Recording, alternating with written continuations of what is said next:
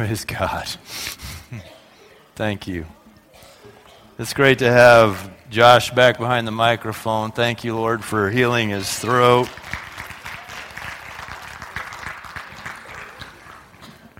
Oh, yeah, that was pretty good. You don't have to rush off, Carol. Sorry.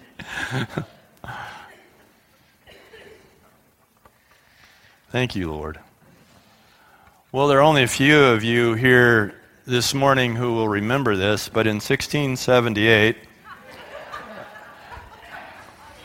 a man by the name of John Bunyan wrote what became a famous novel called The Pilgrim's Progress.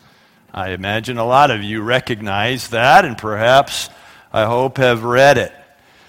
Pilgrim's Progress was the first novel ever printed in English. It became famous for that.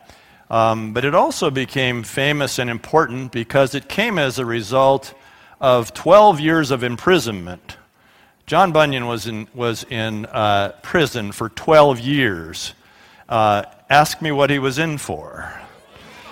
He was in prison for 12 years for, for preaching unauthorized services in England.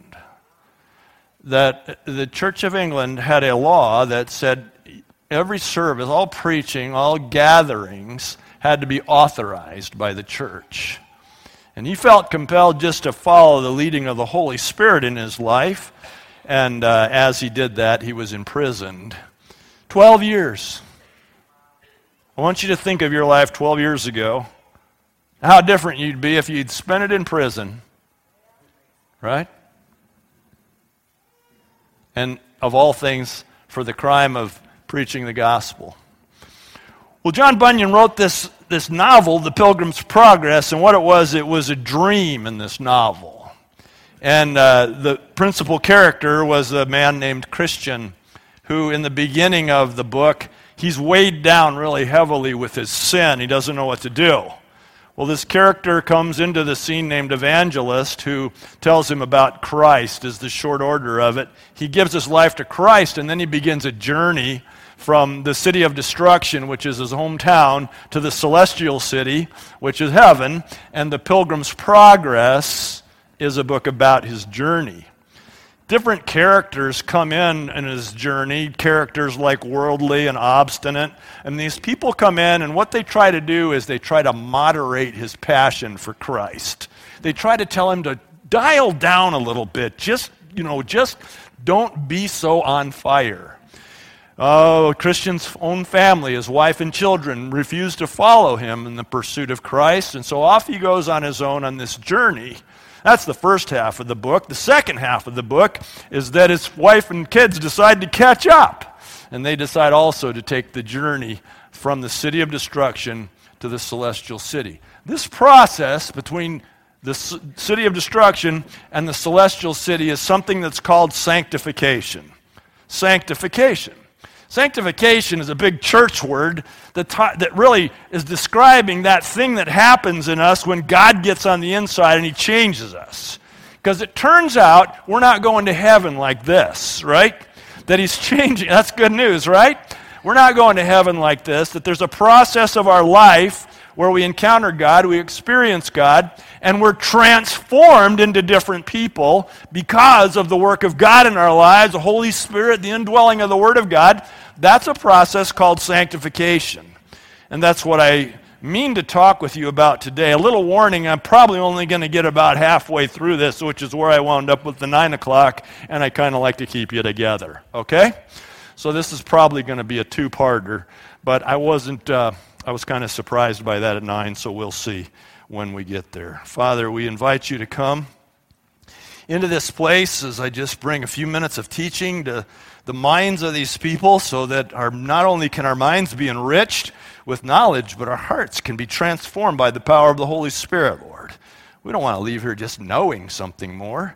We want to, we want to leave here being something more. And so we invite you, God, to come and do the work of your Spirit as you, uh, as you decide. We're your church, and uh, I just relinquish m- my thoughts, my words to you, and for your glory. In Jesus' name, amen. So, what we're doing is we're moving through this through the Bible series and stop number 46, and we're really turning into the home stretch on this thing. For those of you who are new for the last couple of years, uh, we've been uh, dabbling in and out of this through the Bible series where, where we have spoken from every book of the Bible. And we've done a broad overview of it, and then each week just ask God to show us something specific about it. And so we're in the book of Philippians, which is the 11th book of the New Testament. If you want to turn in your Bibles there, you'll find it somewhere about half or two thirds of the way, probably, uh, maybe even three fourths of the way through the New Testament. And um, uh, I'm going to do what I've, what I've been doing in this series all along. We're going to start with context. Like, so what is the context of the book of Philippians already? And, and what's going on in the bigger picture? And the questions that kind of emerge in my mind are is it really Paul? Again? Paul again? Yeah, Paul is the author. Paul, the guy we encountered last week in the book of Ephesians, we've encountered before. Well, Paul is the apostle. Paul, he's the apostle to the Gentiles, right? And so this is the same guy, the guy who was radically transformed, the guy who, when we first encounter him, is a Jesus hater in the Bible, right? He's a Christian hater. And he gets transformed by the power of God from being a Christian hater to being the apostle to the Gentiles, the one God picks to carry the gospel of Jesus to the Gentiles. So don't tell God you can't do anything with him. He can't do anything with you, I mean. Don't tell God you can't, that he can't do anything with you. Right? Of course he can. And that's what he wants to do in each of us the process of transformation called. Thank you. Those of you who said that may go. Okay. So it is Paul again, and you say, is he in prison again? No, he's not in prison again. He's in prison still, right? And what's he in prison for? Preaching the resurrection of Jesus Christ, which was a real offense and a real problem for the powers that were. And so he was in prison for this very, very thing of preaching the gospel of Jesus. And while he's in prison, he begins writing to some of the churches that he loves. They're called the prison epistle, and they are Ephesians, Philippians, Colossians, and then also the book of Philemon come, and they're often called the prison epistles. Who are the Philippians? They're the people who live in the city of Philippi. Done, right? Philippi is an ancient Macedonian city. How many of you have read the book of Acts? Some of you just not voting, are you? You're just not going to raise your hand under any circumstances. You wouldn't. That's okay. It's okay. It's a trick. It's how we get you to start raising your hands around here. We just ask you questions. It's not. Uh, what was I talking? Oh yeah, Book of Acts. Uh, so he, Paul gets this Macedonian call. Remember that? So he says, I'm going this way, and the Holy Spirit says, No, I got other plans for you. You're going this way, right? And he learns that the Holy Spirit's plan is always the best plan, right? And so he, gets called over to Macedonia, right? And he establishes some believers there, some through the preaching of the gospel, including in the city of Philippi. Now, these Philippians who lived in this city, these believers, they were also Gentiles, largely Gentiles. So that's really good news for us because most of us did not raise up with a Jewish heritage where we got all this stuff uh, in that way, but we're Gentiles. We are outside of the Jewish family heritage, um, physically um, and ancestrally, uh, but we're invited into the family of God by the work of Jesus Christ. So this stuff just makes a ton of sense for us. Book of Philippians, let's look at the high spots.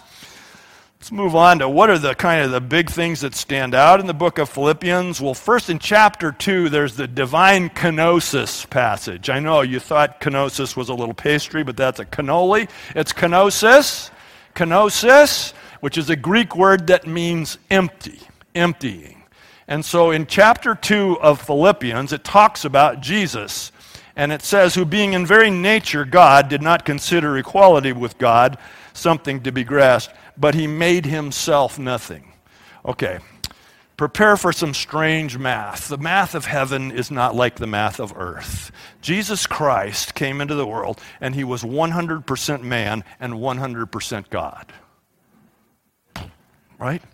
Some of you are really having fits right now because you say there can't be a 200% of one thing, right?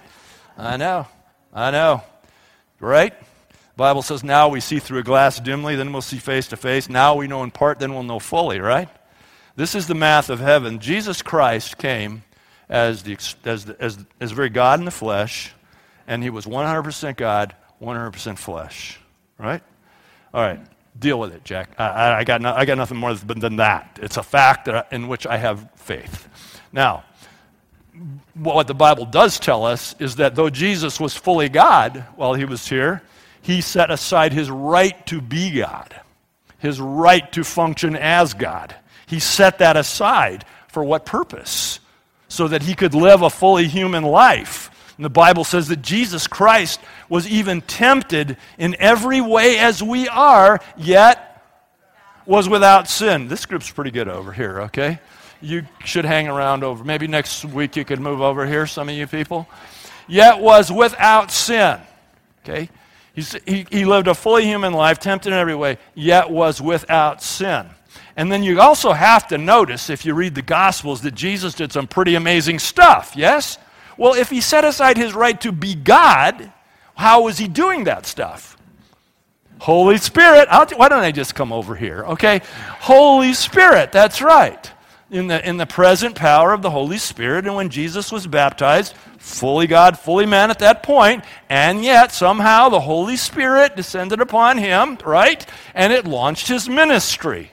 And so, what Jesus shows us, uh, and he's uniquely this, there's no way we're ever going to be Jesus. We don't have a shot at it, we don't have the right DNA. Um, there's no way we can do that, but uh, what Jesus shows us is, is the supreme example of a spirit filled person, right? And it's the supreme example. But didn't he say something crazy like, if anybody has faith in me, he'll do what I've been doing? Didn't he say even, he'll do even greater, gr- greater things than these because I'm going to the Father? So, through the redemptive work of Jesus Christ on the cross, his going to the Father, there was a mechanism established through which the Holy Spirit can be poured out on Tim Harris so that he has the capacity by the Spirit of God, not by your own strength, right? By your own works, lest any man should boast, but by that Spirit to step in to that arena of, of, of the power of God working through us. That's pretty amazing. So, this passage is one of the high points of the book of Philippians. I love the way it rolls on. But he made himself nothing, taking the very nature of a servant, being made in human likeness, and being found in appearance as a man, he humbled himself and became obedient to death, even death on a cross, right? Therefore, now we just Saw what that's there for, right? Therefore, God exalted him to the highest place and gave him the name that is above every name, that at the name of Jesus every knee should bow in heaven and earth and under the earth, and every tongue confess that Jesus Christ is Lord to the glory of God the Father. Hello? All right. That's a pretty important passage. Is the divine kenosis, okay?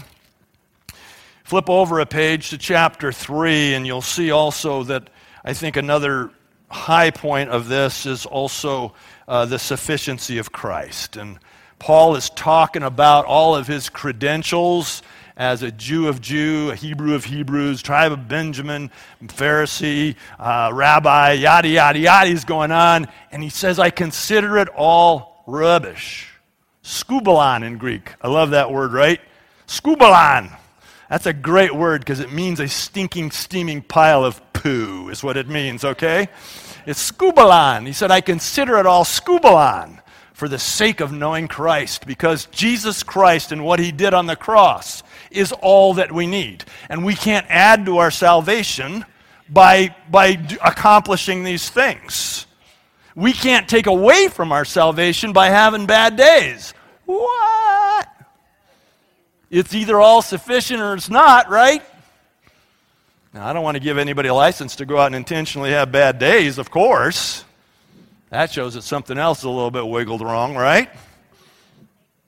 But in reality, good days, I'm saved by the merits of Jesus Christ. Bad days, I'm saved by the merits of Jesus Christ. The sufficiency of the cross of Christ. And that's what Paul is saying here. He says, Yeah, I've got my law degree, but you know what? I don't wear it. He says, I don't wear it I don't wear it on my sleeve because it's not what's important about me, he says. Okay? The sufficiency of Christ. Now, the third high spot here is um, Paul's incredible perspective regarding his imprisonment in chapter 1. So, Paul's in prison. Why is he in prison again? Preaching the gospel, the resurrection of Jesus, ticked everybody off. And uh, he's in prison for that. And he has this amazing perspective. I don't see myself being excited about being in prison, right? I don't, I don't see that role in that way in me, should it ever happen. And here's what he says He says, Now I want you to know, brothers, that what has happened to me has really served to advance the gospel. And he's, what he's saying is, I'm not happy about this, but it's good. I'm not happy, but God's doing something good. Right? As a result, it's become clear throughout the whole palace guard and to everyone else. So, what he's saying here, here's what's good about this, about me being in prison. He says the guards are becoming Christians, the guards are giving their lives to Christ. It'd be hard to be around Paul and not fall to that, right?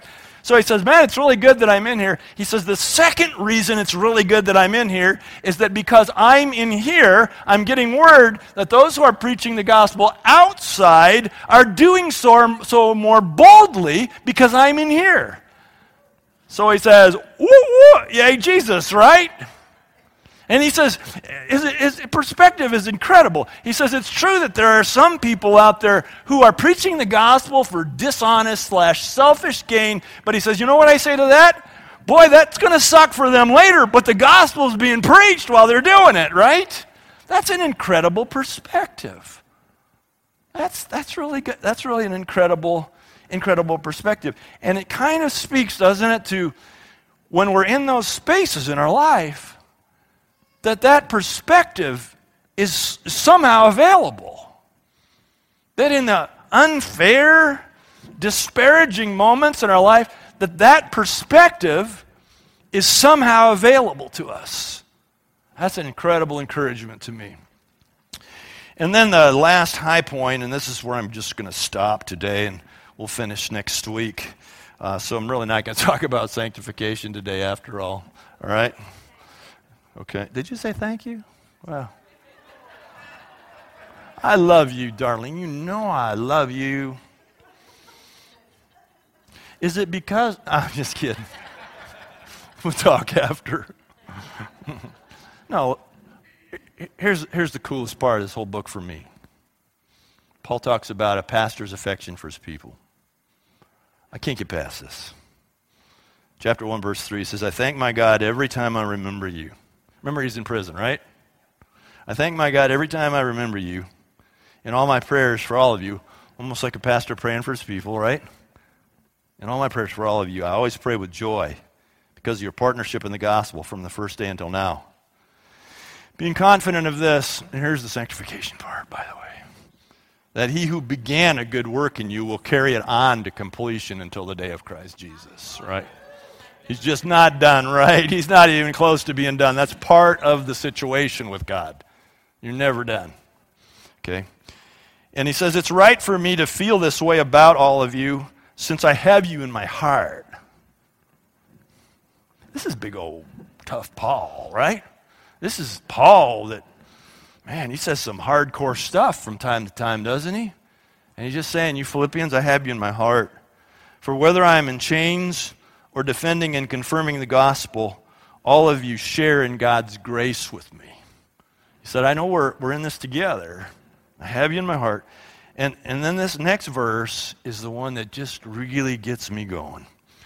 God can testify how I long for all of you with the affection of Christ Jesus. Paul just loved his people hardcore as he was, he just he says, I just long, I'm not with you, and I long for you with the affection of Christ Jesus. I can so dial into that.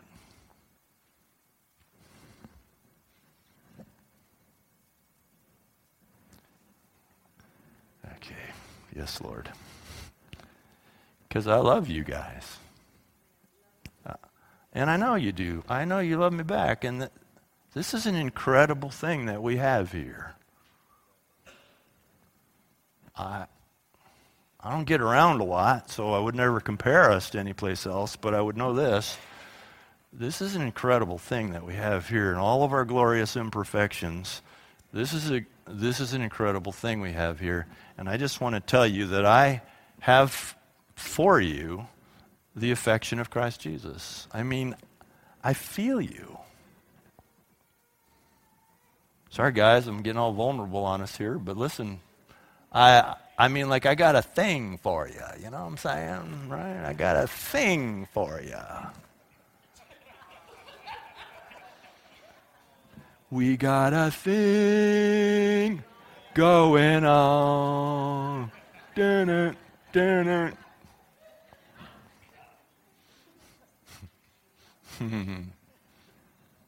Y'all are my Mrs. Jones. I love you guys. I mean, and I know you love me back, so. Now, it doesn't mean that there aren't some of you that I want to strangle. I mean, I'm, no, it's true, but that's part of how love rolls, right? Even in this, uh, Karen and I were talking about this yesterday as I was talking about this passage. We were just doing our thing, our little Tom and Karen thing together, and we were in here, and, and we were talking about how much we love you guys. And then I remembered how this whole book ends where he says, I plead with Euodia and Syntyche to get along with each other in the Lord, right? He says, I long for you with the affection of Christ Jesus. Now, doggone it, get along, right? It's basically. Because that's all part of it, isn't it? That in this mess that God has created here, there's just a lot of love in the house. There's just a lot of love in this house. It's not perfect love, but it's the affection of Christ Jesus, and it comes from the experience of the Father's love for us because we love because He first loved us, right? That's what's going on here. There's a lot of things that this place is never going to be. It's just never going to be that. And we're always going to be fixing stuff, all right? but the one thing it'll always be is you are loved here. A lot of power in that. It's messy. Some of you have been on my strangle list. And if you haven't, you will be. It's just thing, that's the thing. I've been here for 24 years and I've just fallen in love with you. And so I long for you with the affection of Christ Jesus. I so get that. And I don't think I would have, nor would you have, had we not been together this long. You know? This just takes time to get over the kind of the expectations that people have of church and pastors and each other and get into this really neat spot. So I just want to invite you this morning to come into that affection of Christ Jesus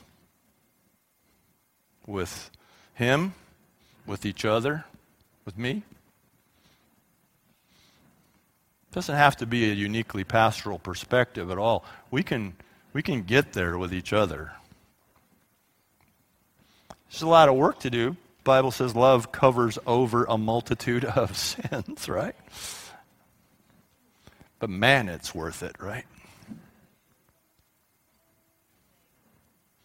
Let's invite the Holy Spirit.